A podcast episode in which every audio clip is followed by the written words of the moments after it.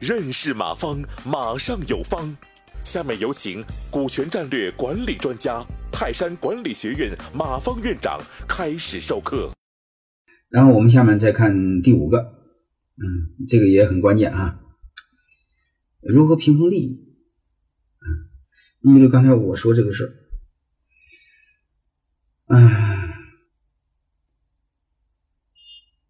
刚开始的时候。假设团队占50个点的股票，你占50，如果分红，你50，他50，或者是按以前讲的，你60，团队60，你40，也没问题。那各位，假设这家公司原始资本就投500万，如果这个团队你啥不管，这个团队忙活半天。把他弄了5个亿，各位，你还50的股份，让他们还50，我问你一句话，他们会怎么想？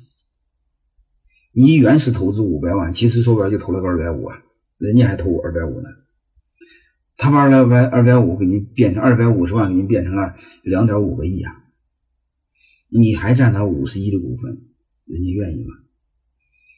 再另外是，你就投点钱，平常什么事没管。你还分40的股份，让人家这么多几百号弟兄们才占50个点49的股份啊，或60个点的股份，60个点的分红，人家愿意吗？想过这事吧？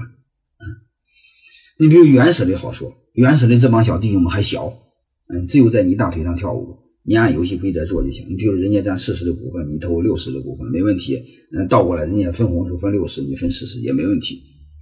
但是这是基于原始的投资啊，原始的投入少啊，30-20万，比如300万、200-300万，你比如发展到2-3千万之内、3-5千万之内没问题啊。他真发展到好几十个亿，你看你赚的钱比贩毒都高，你还这么赚下去，别人是不开心的，你想想是不是？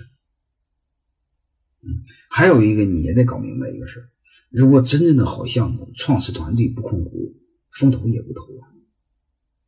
想过这事吗？所以我就提出第2个，过程的动态平衡，起始的静态平衡。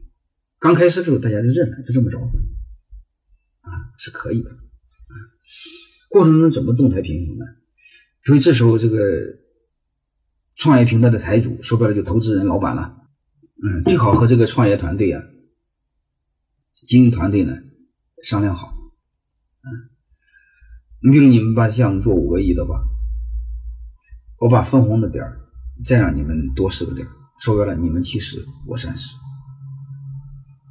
如果做到5个亿的话，我让你们占51，我占49，简单吧？如果你做到10个亿的话，我让你们整个团队占60，我占40，说白了你占大股东，我占小股东。因为人家本身比你优秀啊，你比如你的母公司一共才做1个亿，结果这个小伙计把自己的子公司做成5个亿，你还控他股，他愿意吗？所以这就叫胸怀你得承认有人真比你能，那你得认可，你不能控他，你不能说他，他不愿意啊。所以过程中动态平衡，这个可能就更好理解。最经典的案例是段永平，我以前也讲过。大家可以从查资料段永平大家都知道 OPPO 和 Vivo 的后台的老板创始人，但是段永平在这2个公司的股份只有10来个点，而且还不是大股东。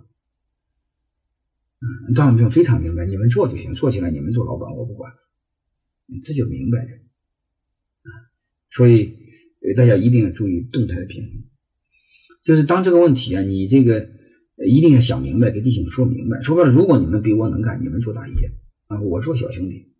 我给你服务，我做你的服务员。平台不就是服务平台嘛，对吧？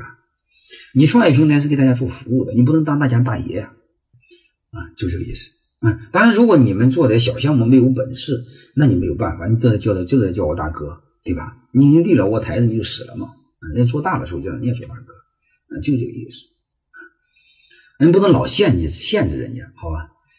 大概就这么个意思。感谢收听本次课程，如您有更多股权问题，请微信搜索马上有方官方公众号。泰山管理学院自2007年起开设股权管理课程，每年有上万名企业老板学习和实践泰山股权管理法。